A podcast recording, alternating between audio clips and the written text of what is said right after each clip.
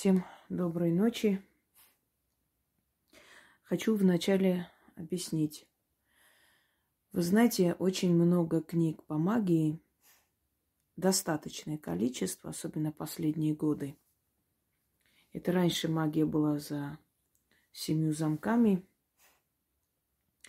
запретно закрыта и доступна не всем. Э, потом начался такой массовый психоз –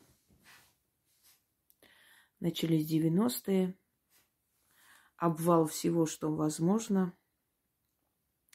Люди, будучи профессорами, работали дворниками, чтобы как-то выжить. И, естественно, куда побежал народ? К древним силам.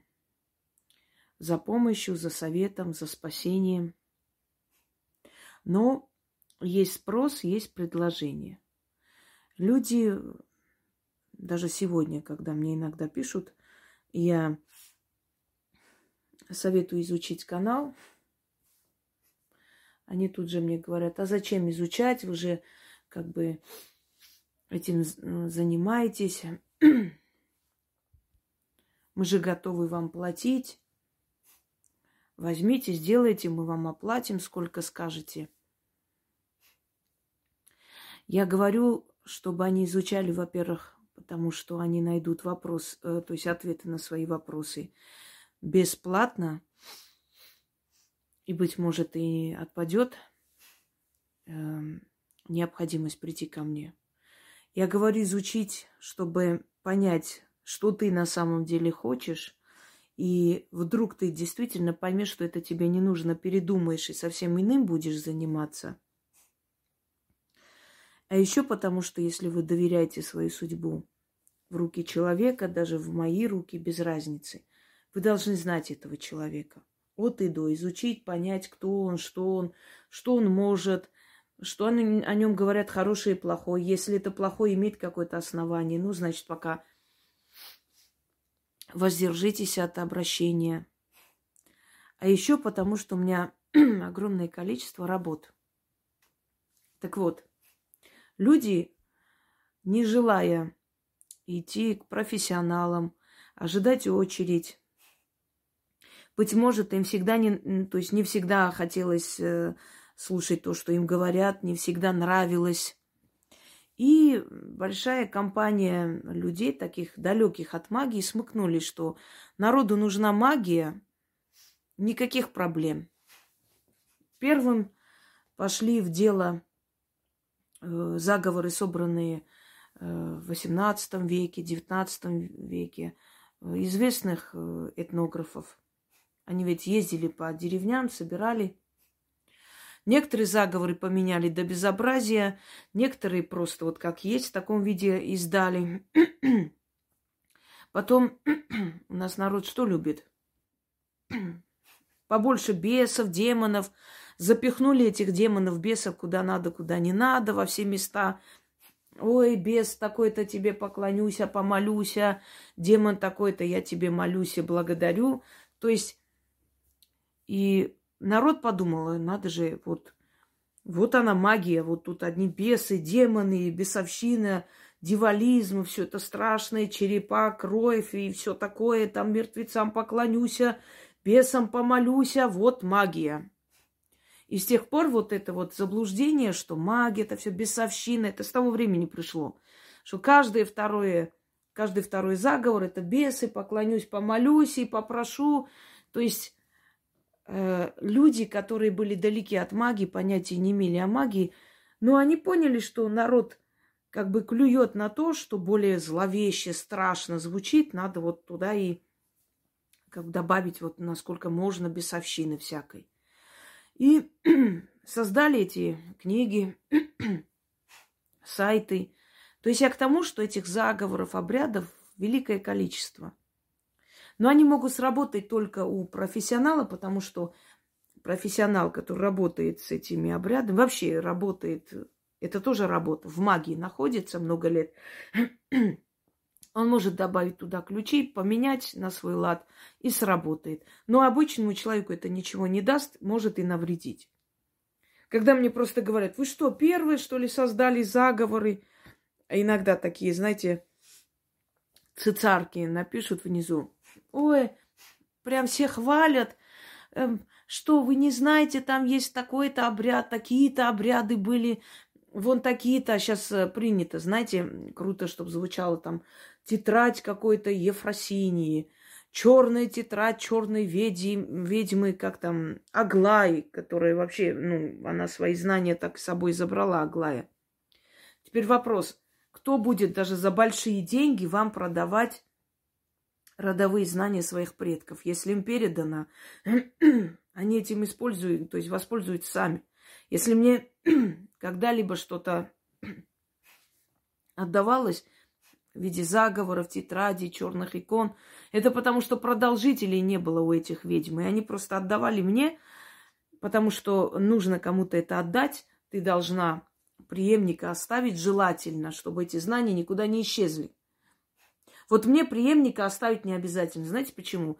Потому что я очень много отдала миру. Я легко уйду. Почему говорят, что ведьмы умирают тяжело. Их не отпускают, пока они не оставят преемника. Отчасти это правда. Но легенда по, по поводу того, что вот пришли, руку взяли, все передали и тут же ушли. Нет, друзья мои, это ерунда полнейшая. Мне это было передано, например, когда моя бабушка умерла, и я в школе была, прабабушка. То ли в школе, то ли э, начальный вот э, дошкольная. Я не помню, я была маленькая. Но я точно помню, что мы что-то писали под диктовку. Ой, вот почему кофе запрещают пить людям, которые поют, потому что они действуют на связки. Но я кофеман, никуда не денусь. Сидели, писали, и я увидела сверху вот такой блестящий шар, который прямо упал мне на голову. Я думала, что мне сейчас размажет череп. А я даже не почувствовала ничего, но я крикнула от страха. Мне сделали замечание. А потом пришла и узнала, что бабушка умерла. Мне вот так передали, понимаете? Я знаю, что передали именно в этот день, потому что, во-первых, она ушла, во-вторых, у нас с ней была очень сильная связь. С малых лет меня оставляли возле нее, и когда забирали спать, она обижалась. Она со мной занималась только, говорила, разговаривала. Я научилась писать и читать, говорю вам честно, в четыре года. Вот э, четыре вот с чем-то, там четыре и три месяца. Я, я умела писать и читать. И меня хотели в школе перевести сразу на второй или третий класс. Сейчас не помню. Мама сказала, не надо, она будет маленькая, ее будут разнить. Пускай со своими сверстниками. Она мне реально очень много передала. Но эти знания, вот эти тетради, она уже была очень старенькая женщина, и я была еще маленькая, я бы не запомнила это все, поэтому бесполезно было мне вот что-либо передавать именно так, в таком положении, как обычно передают, да. Но она наверняка знала, что я до этого дойду и сама это все найду и узнаю, изучу, и мне все это дастся. Так вот, ведьмы, которые отдают из поколения в поколение своим, э, в основном внучкам это переходит, не дочкам, потому что дочкам это ну, как бы объяснить, э, дочь не должна ждать, пока ты умрешь, и потом, ну, когда, ну, некоторые дочери, знаете, им по 70 лет, а мать еще живая. Какой толк силам с тебя, 70-летней женщины? Поэтому передают, как правило, внучкам. Бабушка умерла, ее время закончилось, пришла другая ведьма. И эта вся сила, вот это вот, понимаете, она прям падает на эту маленькую девочку. Вот, вот, вот это вот тысячелетний дух – который сидел внутри нее, он выходит. Это и есть родовая сила. Этот дух со всем опытом, знаниями от прошлых ведьм падает на плечи этой маленькой девочки. И начинается видение, все такое. Это очень тяжело пройти. Это безумие, это сумасшествие. Вы не представляете, это какое, какое чистилище души мы проходим, пока мы действительно становимся мастерами. Те, кто завидует нам, это просто тупые люди, я бы сказала. Реально.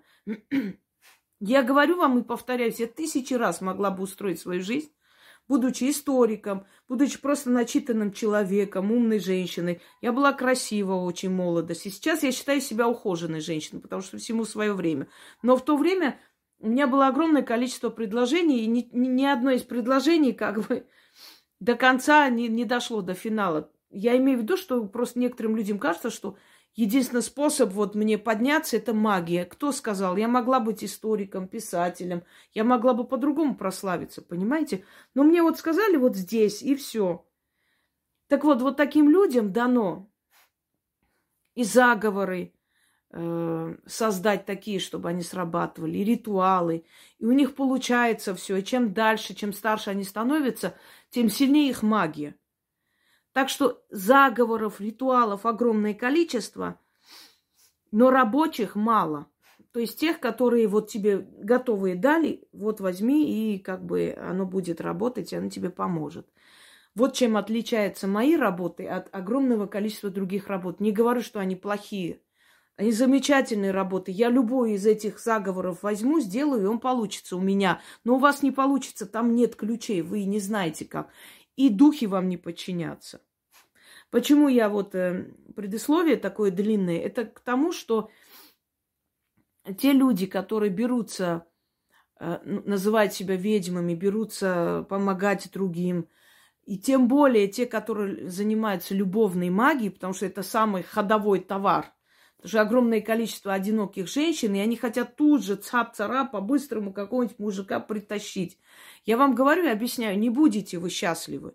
Если вы пойдете кого-нибудь насильно притащите или сразу же прыгнете в постель, будете вместе жить, не будете вы счастливы.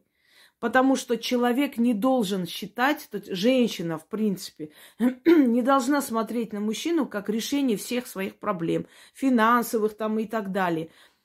Не может быть счастлив человек, который видит свое счастье в другом человеке. Вот что, вот, вот все, что касается жизни, счастья, это вот когда муж появится, я буду счастлива. Смотрите, сколько разбитых судеб женщин. Знаете почему? Потому что она всю себя отдает мужу, она живет ради него, забывая о себе, о своей карьере, о своем образовании, обо всем, стареет, поднимая его, одевая его, обувая, там все проблемы берет на себя, дома дети, все хозяйство, все на ней. А он поднимается по карьерной лестнице, он одевается, он в 40 лет, там, 50 лет, там, с самым соку, там, красавец, мужчина, все на него смотрят. Она уже увядает, она за собой не смотрит. Все он себе переписал, все на нем, все его, хозяин он, он все решает. А потом какой-то момент – этот хозяин говорит, а зачем мне эта старая карга вообще нужна? Это вот измученная, уставшая женщина с натруженными руками. Найду я новую женщину. И все. И вот ты вложилась все, думаешь, что единственное твое счастье это он. А он просто тебя оставил ни с чем. У тебя ни образования нет, ни имущества, ничего. Ты никто, и звать тебя никак. И не только ты никто, еще и твои дети никто, понимаете? Мне как-то отправляли из Армении фотографию значит, муж с женой. Я подумала, что она его бабушка. И честно, он такой весь из себя холеный, такой одетый, весь, э, знаете, готовенький. Она просто такая сидит, груди висят, прическа там, я не знаю, а, а-ля 90-е.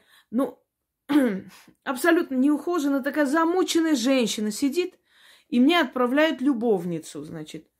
Э, вот русская женщина, ну, как всегда, вот они русские женщины, они же такие все свободные, им все можно, а вот такие вот они привораживают их бедных. И она, значит, мне, мне отправляет э, их родственники, что вот посмотрите, вот приворотом он ушел. Я смотрю, я говорю, слушайте, вы серьезно сейчас говорите, вот правда. Вот смотрите, ухоженная, красивая, сексуальная женщина, вот просто, вот просто смотришь на нее, красавица, и уставшая, замученная женщина, которая свои 40 лет выглядит как, не знаю, как моя соседская бабушка. И он ушел по привороту. Ну, не смешно? Нет, он очень любил жену. А что там любить? Там что любить? Вот гусыня, вот сидит вот такая гусыня, а там красивая женщина. Что там любить? Ты себя запустила, ты себя... Ладно, физически мы не можем все быть красавицы, понимаете? Если полные женщины такие красивые, ухоженные, что у нас рядом жила полная женщина, там, наверное, килограммов, не знаю, 180 в ней. Но вы не представляете, какая она сексуальная. Все ногти сделаны, вся такая расфуфыренная, готовая, да. И полная женщина может быть красивой, если она смотрит за собой, если она интересна. Так вот, многие задаются вопросом, вот приезжают в Россию наши мужики, вот бросают, а здесь такие вот все, все идут, привороты им делают. Друзья мои, никто им не делает никаких приворотов. Ну, может быть, один из миллионов. Конечно, если вы пойдете к таким бабам, которые готовы, как бы, э, как вам сказать, сказать то, что ты хочешь услышать, это я просто перед ритуалом сейчас вот это предисловие загружу, а потом уже конкретно ритуал. Э, это хочу, чтобы вы все услышали, потому что если я сейчас загружу вместе с ритуалом, вы просто будете бояться э, это затрагивать, а я хочу, чтобы вы слышали это. Вот послушайте меня. Э, приезжает вот мужик, у которого там пятеро детей, вы сразу там родили пятеро детей, свекровь сказала, надо рожать, соседки сказали, еще кто-нибудь побольше рожать. Эм, он день и ночь должен работать, этих детей кормить. Ты образование не получила с тобой разговаривать не о чем. Ты просто серая женщина. Ты стесняешься своего тела, ты абсолютно не сексуальна, ты не хочешь развить внутри себя вот эту вот, знаете, женственность, не знаю. В конце концов, для мужчины постель тоже не последнее место занимает. Ты, ну, то есть День и ночь – это вопрос хлеба насущного, это родители, родственники, которые все дома сидят. Какой секс там может быть? 50 человек в одной комнате, все спят, как колхоз. Естественно, он приезжает в Россию на заработки. В России очень много женщин и мало мужчин. Каждой женщине хочется любви, хочется... Знаете, женщины уже Э, под 40 лет, ей на самом деле она устроенная, она, у нее есть карьера, она работает, она себе содержит, у нее там дома от бабушки, дедушки сама купила. Она не нуждается ни в чем. Ей сейчас не нужен мужик, который будет работать день и ночь ее содержать. Ей нужен человек, который будет любить, нежность, э, не знаю, любовь. Друг жизни нужен, друг ей. И приходит этот уставший, замученный каждый день вопросами хлеба насущного мужик, попадает в страну, где его разрывают на части вот такие королевы. Конечно же, он предпочитает остаться там, где каждый день его не пилят, иди заработать, деньги делай, дети плачут, это надо, то надо. В конце, я не говорю, что это правильно. Он взял ответственность за свою семью, он должен нести эту ответственность. Но я просто вам объясняю, что никакими приворотами ваших мужиков в России никто не удерживает. Мужчины, они более расчетливы, чем женщины. Понимаете? Вот там, где ему каждый день мозги не делают, иди делай, иди работай, иди делай, иди принеси, иди добывай, иди что хочешь делать, он там и остается. Где ему легче, удобнее, он там и остается. Никто в России ваших мужиков не перевораживает. Поверьте мне. Просто я хочу сказать, вот просто вот постоянно вот эти вот, вот он поехал в Россию, его приворожили. Я понимаю, вам так легче думать. Вам так легче думать, вот, э, ну, как бы не страдает ваше самолюбие. Ой, извиняюсь. Сейчас камеру поправлю. Все. Не страдает ваше самолюбие от того, что, ну, ведь намного приятнее думать, что его приворожили, чем думать, что я превратилась в такую кастрюльку, понимаете? Поэтому он во мне уже не видит ничего женского. Я не обвиняю этих женщин. Я понимаю, что они так росли в этой культуре. Они, они, у них огромное количество родственников, не знаешь.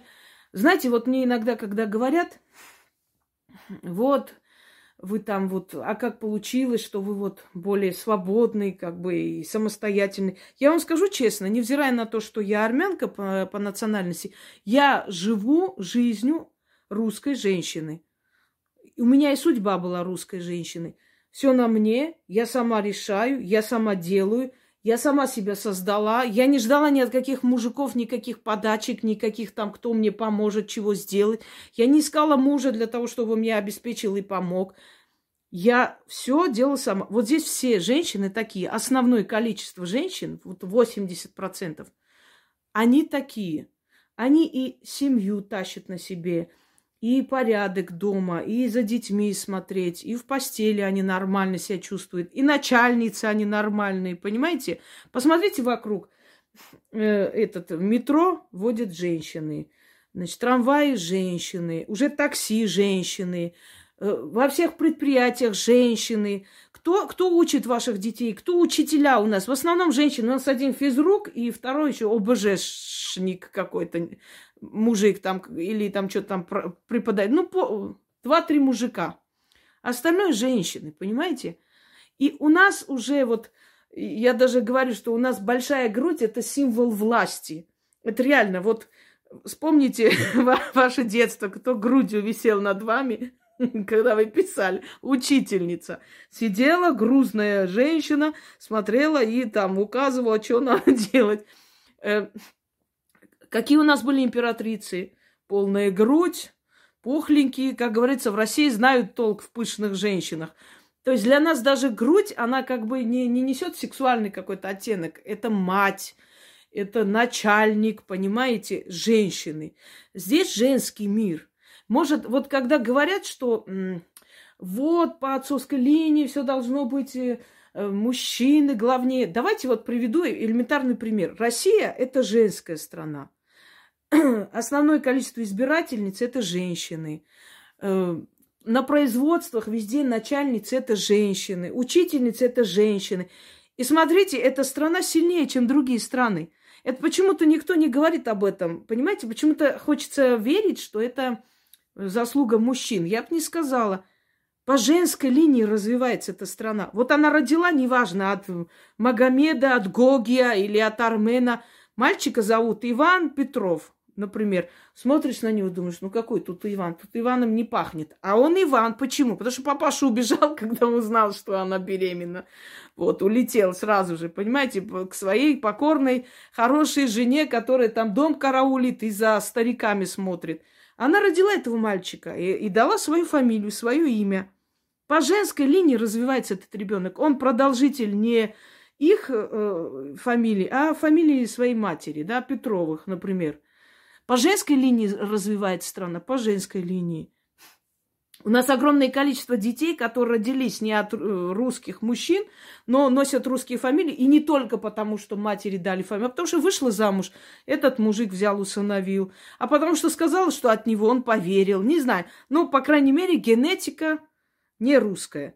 Но они же идут, они же развивают уже русскую генетику. То есть, ну, материнскую генетику, материнский, то есть материнскую сторону. Так что вот кто проигрывает э, в этом мире? Страны, которые патриархальны, посмотрите на Афганистан. Не, не гулять, не, не, не смеяться, не танцевать, не, не учиться женщинам нельзя. Идет катиться вниз, пропасть. Почему? Друзья мои, вот еще армянский писатель, замечательный Рафи, он еще заметил, что женщина сохраняет и язык, и культуру. Он говорит, смотрите, мужчина женится на женщине другой национальности.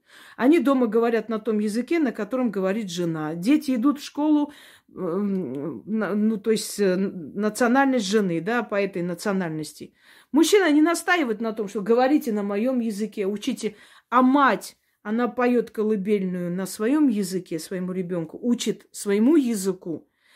Больше родственники матери близки к, к своим детям, чем родственники отца, поскольку он же женился на другой женщине.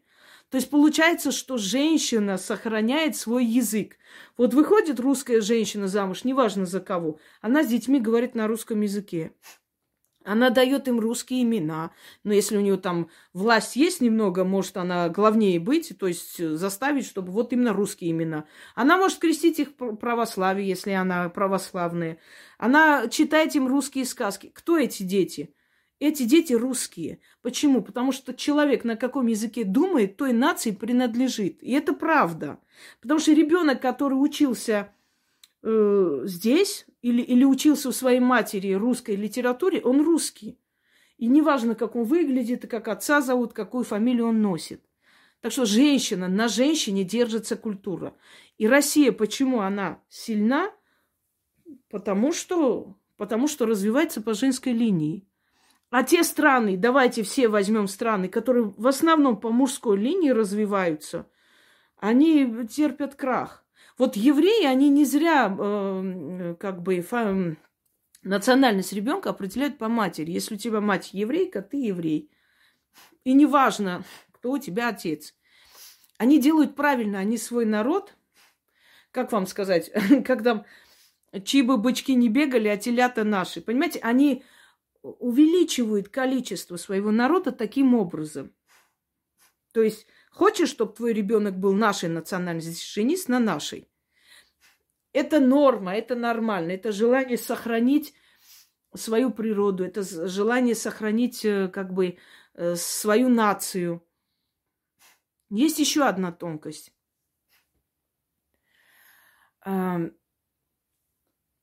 Когда, когда мы э, говорим о детях, которые приезжают в Россию, да, или о людях, которые приезжают сюда жить, запомните, у них второе, третье поколение уже обрусевшие. Они уже наши. Родители плохо говорят по-русски. Дети идут в русскую школу. Они говорят лучше, чем родители. Иногда поправляют им, замечания делают, что это не так говорится и так далее. Внуки абсолютно обрусевшие. Эти люди представляют нашу страну во всем мире. Хотя они не нашей национальности, неважно. Но они уже, уже представляют нашу страну. Я не родилась в России. Я приехала сюда окончательно, хотя всю жизнь детства ездили, потому что отец тут работал. Для меня Россия не была чужой страной. Я читала Чехова, Пушкина, Достоевского. Я их читала, я знала уже русский язык. Немного как бы говорила с акцентом и не так свободно, как сейчас, не так бегло, но знала, естественно. Для меня это была не чужая страна. Но окончательно переехали где-то, вот мне было 13 с чем-то лет, вот переехали. Э, я хорошо училась, поэтому меня не оставили ни в одной школе, э, то есть ни в одном классе обычно из национальных школ оставляют на один год, чтобы успеваемость. Нас с сестрой не оставили, мы успели, смогли. Так вот, Вот я не родилась здесь. Я приехала достаточно уже таким взрослым человеком, подростком. Но невзирая на это, культура этой страны, она на меня повлияла. Понимаете, это, как вам объяснить? Вот это враждебный настрой, он очень лишний, он, он ненужный. На самом деле эти дети, которые здесь рождаются, которые здесь ходят в школу, это уже наши. Не просто наши граждане, это, это наши люди. У них абсолютно обрусевшие, у них уже... ну, они э, учатся в школе. Они, они, понимаете, вот какую культуру ты учишь, ты часть этой культуры. Я просто, у меня в семье и свое национальное было очень сильное, поэтому я и свое не потеряла, собственно говоря, но и, но и интегрировалась. И я вам хочу сказать, что невзирая на проблемы там какие-то, связанные в семье и все прочее, мои родители мне привили любовь к России. То есть я видела, что эти люди, э, это все идет от семьи. Я видела, что эти, у этих людей нет пренебрежения, например, к народу, среди которого они живут. Нету ненависти к этой стране. Наоборот, у меня папа всегда там, когда застолье, он, он всегда пил за Россию, благодаря ее за то, что она приутила нас всех и дала все, что у нас есть. То есть это идет от семьи. Если в семье ребенку не прививают ненависть, наоборот, уважение к народу, рядом с которым ты живешь и который тебя принял, потому как это их страна, то дети, естественно, растут в этой любви, в этой как бы... Это все идет от семьи.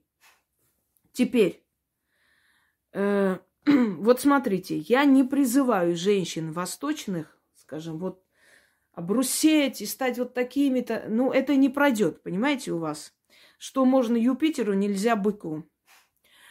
Почему я так думаю? Вообще восточные народы, они между собой грызутся, но к другим народам относятся лояльно. На самом деле. Могу сказать про свой народ. Мы между собой грыземся тысячелетиями, съедаем друг друга, поэтому мы в таком состоянии. Но к другим народам нельзя проявлять ненависть там. Ну, есть, конечно, идиоты, которые, не говорю, что все, но в основном, основное количество людей, это дурное воспитание, это э, выглядит позорно, если ты представителю другого народа, то есть э, делаешь больно, оскорбляешь или гадости говоришь. Это не воспитание, особенно на своей земле, предположим. Э, Так вот, у нас, я как-то рассказывала моей э, мамой э, тетка Маруся, и у нее э, была сноха, которая, то есть несколько снох, а одна из них русская. Вот та, которая русская, она там верховодила, и ей никто ничего не говорил. То есть, э, как она сказала, так и будет. И на вопрос тех снох, что «А почему ты ее не ругаешь?» Она говорила «Она русская, ей можно». Вот в чем дело.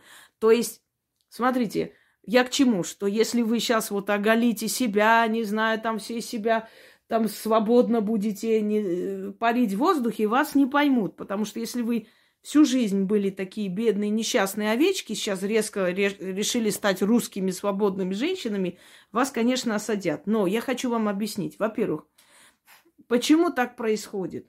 Первое, патриархальные семьи, огромные семьи, в, в огромных семьях нет личной жизни, все на виду. На Востоке не принято проявлять чувства друг к другу, показывать любовь там. Даже э, в некоторых культурах э, муж и жена не имеют права друг друга по имени называть. Это неуважение к родителям. Ну, в основном к его родителям, потому что у него живут. Это первое. Если вы хотите, чтобы ваш муж вас любил, вас слышал, чтобы у вас были теплые отношения, вы должны жить отдельно. Вы должны на это настоять хотят э, родственники, не хотят. Вы, на, вы должны настоять изначально, еще до свадьбы, внушить ему, что вы должны... Живите бедно, но живите вместе. Вы все вместе создадите и подниметесь. Если вы будете жить вот в этом огромном колхозе, у вас ничего не получится. Я вас уверяю, рано или поздно у вас отношения станет, станут плохими. Вот смотрите, мужчина приходит домой. Ему нужно внимание, любовь жены. Там мать, там сестра, там братья, дяди день и ночь сидят, там в гости приходят, уходят. То есть они не дают молодым уединения, правда? А ему это нужно. Рано или поздно он находит э, на стороне другую женщину и уже к тебе охладевает, потому что, ну, ты уже неинтересна. Ты же, ну, что ты там? Ну, ну, ты там просто вот прислуга. Унеси, принеси, помой, почисти, угости. После гостей там все смывай до часу, потом ложись, э, уставшая, злая. Если вы не хотите, чтобы это было, первый совет – живите отдельно. Никогда не живите рядом с родителем. Самые теплые, хорошие отношения сохраняются с родителем, когда они находятся далеко. И чем вы старше, тем вам тяжелее с родителями, потому что у всех свои привычки. Вот я, например, со своей матерью жить не смогу. И даже, даже в гостях не смогу жить. Объясню почему. Потому что я привыкшая, я пол жизни самостоятельный человек. Ездила, работала. Я хочу встаю в час, хочу встаю там в 6 утра. Понимаете, хочу готовлю, хочу не готовлю. Я вот дома в последнее время вообще не готовлю. Если бы у меня была свекровь, она давно меня пинками выкинула. Но это моя жизнь, моя семья. Вот э, у нас готовит, вот есть у нас шеф-повар, вот он и готовит. Он и хорошо готовит, но или заказываем. Потому что меня нет на это времени. Я понимаю, что я это время не могу тратить на подго... Ну, то есть готовку. У меня есть другие дела. Сейчас уже ну, нет этого времени. У меня есть свой распорядок. Но если бы я жила со своей матерью, мне каждый день была бы война. Вот ты во сколько встаешь, вот ты не готовишь и так далее. Потому что у нее другая жизнь, она другого поколения человек. Понимаете? И вы, муж с женой, можете ссориться, можете мириться. Если родственники это видят, ваши ссоры, или если ваша мать прибегает вас разнимать, потом вы помирились, а она это запомнила.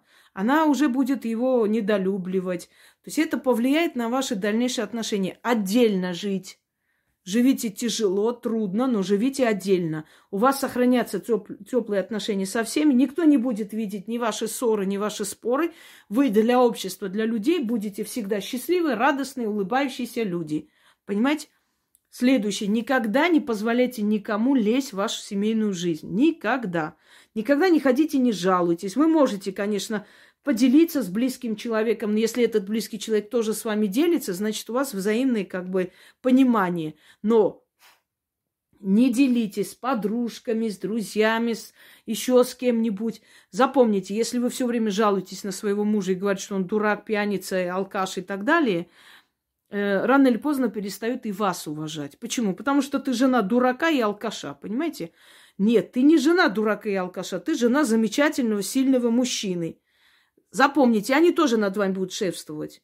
Вот сестра приходит постоянно, одна сестра жалуется на мужа, другая его восхваляет. Вот та, которая восхваляет, к ней родственники хорошо относятся, и мать, и родители. А та, которая плачется все время, над ней шефствует, командует над ней. Ты же несчастная. Тебе можно советы давать, тебе можно и пинать, тебе можно и, знаете ли, отчитывать. Почему? Потому что ты сама показала свою слабость. Мой муж идиот, он меня не защищает. Вот поэтому.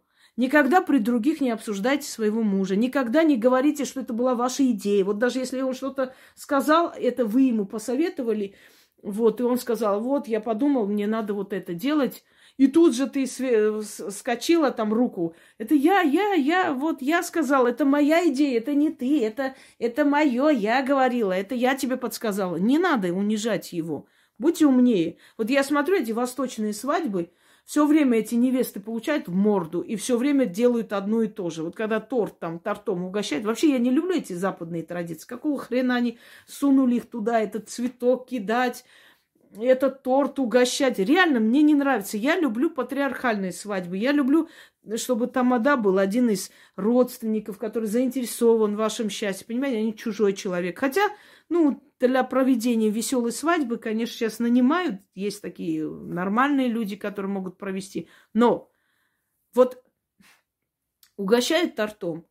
Она ему там сует вытаскивает туда-сюда, туда-сюда. Зачем вы делаете? Это унижение. Над мужчиной шутить при, принародно нельзя. Это вы, когда вместе остаетесь, можете это сделать. А она имитирует, извините меня, сами понимаете, что, туда-сюда этой ложкой или вилкой, пока не получит в рожу, не успокаивается. Я не оправдываю это все, но я считаю, что женщины своей тупостью могут довести мужчину до того, что он поднимет руку могут, не имеет он на это права. Не нравится тебе, не устраивает женщина, уходи. А так, знаете, мне удобно с тобой, но я буду тебя унижать, бить, оставаться, это тоже не дело. Но иногда женщины провоцируют, что им бьют морду. Вот даже на этих свадьбах я бы тоже ударила, честное слово. Вот тебе туда этот торт, потом обратно, сюда, потом обратно. Это раздражает, это злит. Ну, как будто тебя принимать за идиота, а ты должна показать уважение к своему мужу. Уважение, потому что он глава семьи. Да, он глава, он должен быть главой. Он должен вести тебя. Даже если ты умнее его, неважно, делай вид, что это он умный. Ой, это, это же какая хорошая идея. Неужели ты вот так додумался? Вообще замечательно. Вот у тебя мозги. Так похвалите его, чего вам это стоит? Как цыгане говорят, ну скажите доброе слово. Чего тебе это стоит? Это же денег не стоит. Ну скажите вы ему доброе слово. Даже если вы думаете, ай, блин, мне эта идея приходила 15 лет, а тебе только сейчас пришло. Все равно там улыбайся и делай вид, что ты просто поражена его гениальностью. Пусть он радуется. Тебе же это ничего не стоит. проявите какую-то хитрость. Дорогие женщины, не ищите э, всю вину, вот не, не сваливайте на привороты, на присушки и все прочее. Э, мы стареем раньше мужчин. Понимаете, мы уже к 50 годам, собственно говоря, должны очень заботиться о своем теле, потому что мы действительно раньше стареем. Мы становимся более мудрые, а мужчины наоборот. Чем старше становится, тем, тем юноше. Понимаете, как там седина в бороду, без в ребро.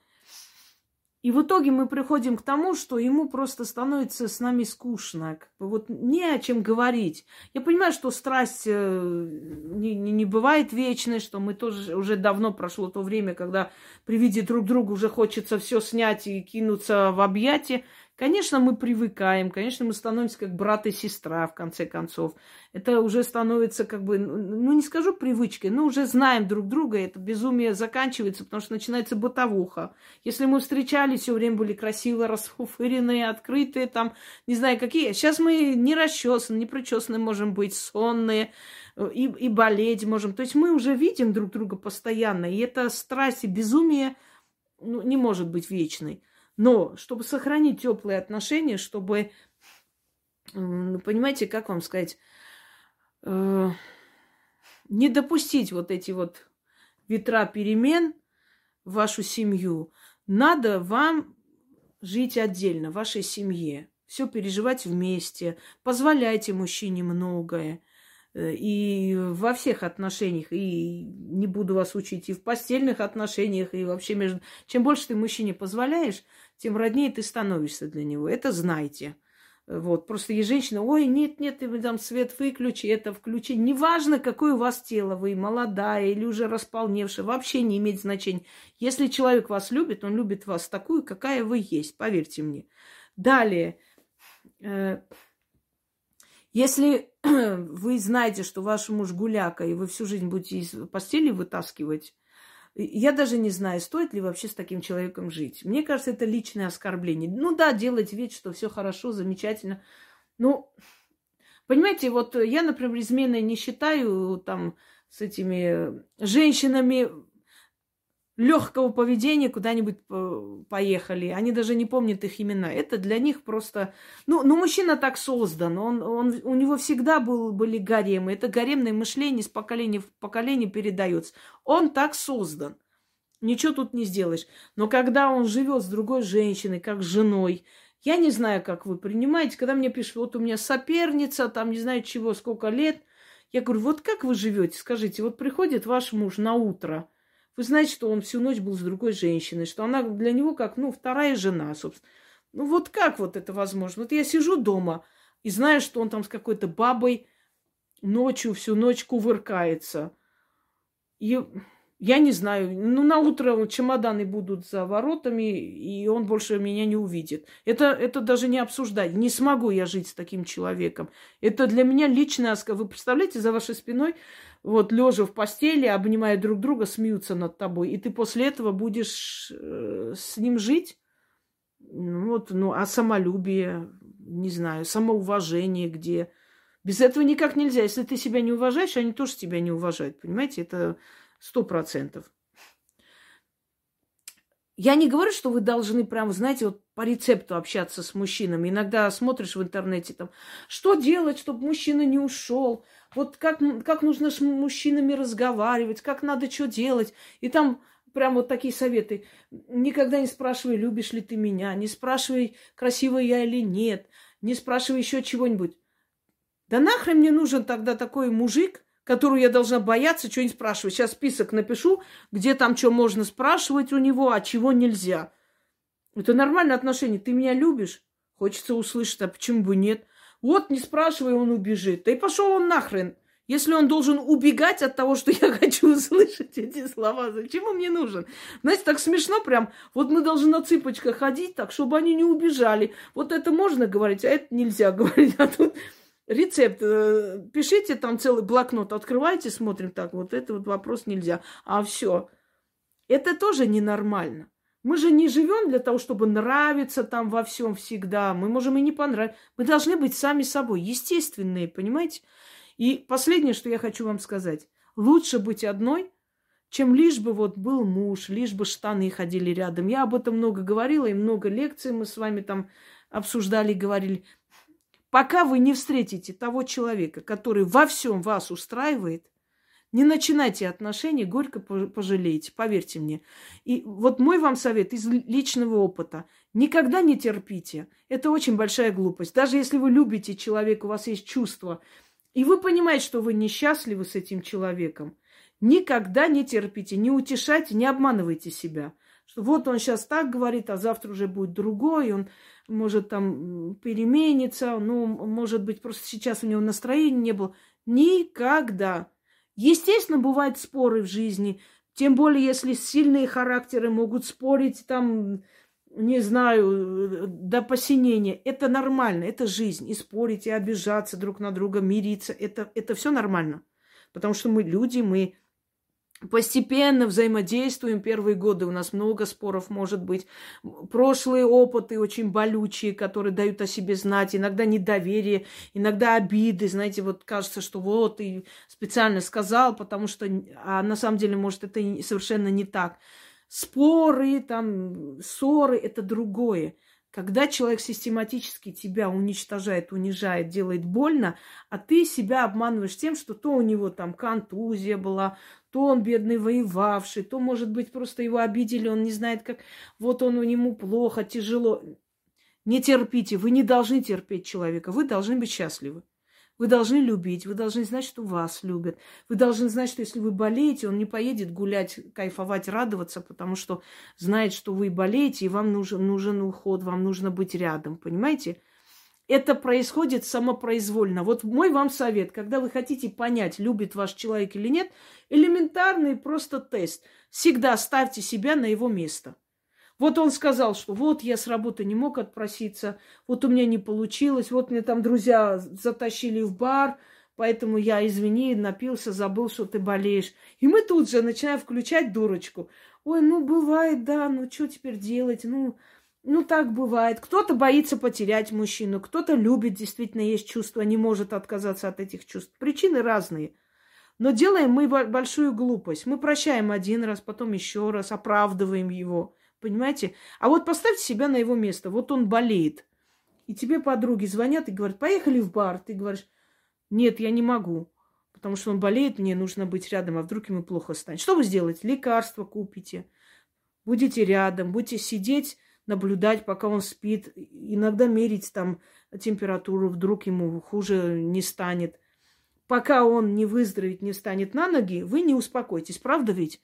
А он это сделал? Нет тогда четко, ясно должно быть осознание. Я его люблю, а он меня нет.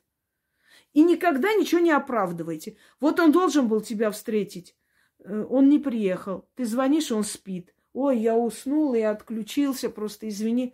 Ну ладно, бывает всякое. Ну что теперь делать? Ну так, ну так уж бывает. Он же не специально. А теперь поставьте себя на его место. Если его надо было встретить, вы бы уснули? Нет. Вы бы поставили будильник, вы бы заранее оделись, обулись, ждали бы, еще и такси вызвали к этому времени, чтобы успеть поехать, правда? А он сделал? Нет. Вы его простили. Но вы забыли, что если бы вы были на его месте, вы бы так не поступили. Опять вывод. Вы его любите, а он вас нет. Так если человек вас не любит, нахрен он вам дался? Понимаете? Э, Амар Хаям сказал, тем, кто ушел, открой пошире двери, проветри помещение души. Ты знай, что есть... Э, сейчас. А, да, ты знаешь, что есть другие в этом мире, и возвращать предавших не спеши. Друзья мои, вот ешьте землю, грызите камень, но никогда не прощайте предавших вас. И предательство не только физическое, предательство может быть любое – у тебя было плохо, оставил человек, уехал. Ты его простила, он дальше это будет делать, понимаете? Так вот, сначала женщина сама счастлива, она самодостаточный человек, а потом этим счастьем делится с мужчиной. И напоследок скажу свое фирменное выражение. Мужчине можно простить все. Знаете, мужики у нас как бегемоты, их надо раскачивать постоянно, как там в этом тетушка бегемотиха, просыпайся. Вот такие они у нас. И такие сики, но когда нужно, берут оружие, идут защищать нас, понимаете? Идут, погибают за нас. И это тоже надо помнить, что, ну, Любить надо их, они хорошие, они на самом деле лучшие в мире. Вот я вам скажу, мужчины, рожденные, живущие в России, они самые лучшие, это правда. Европейцы, скоряги такие э, алчные, неправильно сказал, да? Скряги. Алчные, мелочные мужики. Это вы так вот смотрите. На самом деле, они женщины, если берут, это для них рабочая сила, вот рабочий бык сколько она принесет, сколько она кушает, как этот э, достопочтенный крот, сколько ты там ешь, сколько на тебя потратится. У нас нет, э, у нас у мужчин такого нет. У них там, знаете, руга, рубаха парень, вот сердце открыто, если любит, все тебе отдаст. И куда не смотришь, все они не такие, как нам надо. Мы можем только со своими, потому что мы с ними похожи. Мы думаем одинаково, живем одинаково. Ой, не помню, кто сказал, не надо искать хороших и плохих, найти просто того, кто такой же сумасшедший, как и ты, и будешь счастлив. Это отчасти правда. Даже если вот вы неправильно живете, но вы вдвоем неправильно живете, вы счастливы. Вы должны быть э, во многом, как бы сказать, у вас взгляды должны быть одинаковые на жизнь, на мир, на все. Вот неважно, он ленится, ему не хочется там что-то делать, ворчливый он и так далее. Самое главное, если он добрый человек. Вот если он добрый человек, все, все остальное ему прощается. И вот как это определить? Посмотрите, как он ведет себя в гневе. Вот его разозлили, как он ведет. Он, если у него нет тормозов, он не может остановиться. Понимаете, он вплоть до смертоубийства дойдет. Я не говорю о мужчинах, у которых темперамент и ярость. Нет, я имею в виду, что там старушка вот прошла, нечаянно там нажала ему на ногу, знаете, он там последними словами ее. Поверьте, и с вами так будет. Как он к ребенку относится маленькому? Вот он написал, и он там, «А, да, ты уже, блядь, с этим человеком не надо вообще ничего общего иметь, он тварь. Посмотрите, как он относится к животным. Если он животных не любит, он не людь. Он должен быть добрый. Все остальное ему проститься, поверьте мне. Проститься ему и, может быть, невнимательность, то, что он натоптал там, из, с работы пришел, и все остальное, или что-то там не то сказал, вообще не важно добрый человек, если, если у него душа добрая, вы с ним будете счастливы. Вы ему объясните одно, второе. Потом, если у мужчины нет юмора, от такого мужика надо убежать. Если у него нет, если он не умеет превращать в юмор какие-то ситуации, понимаете, это страшные люди. Люди, у которых нет юмора, они шизофреники, но такого скрытого типа. Их еще называют нарциссы, психопаты. У этих людей нет юмора. Они никогда не смеются, им не весело, они не улыбаются, у них, у них нет понимания юмора вообще, им никогда не бывает смешно.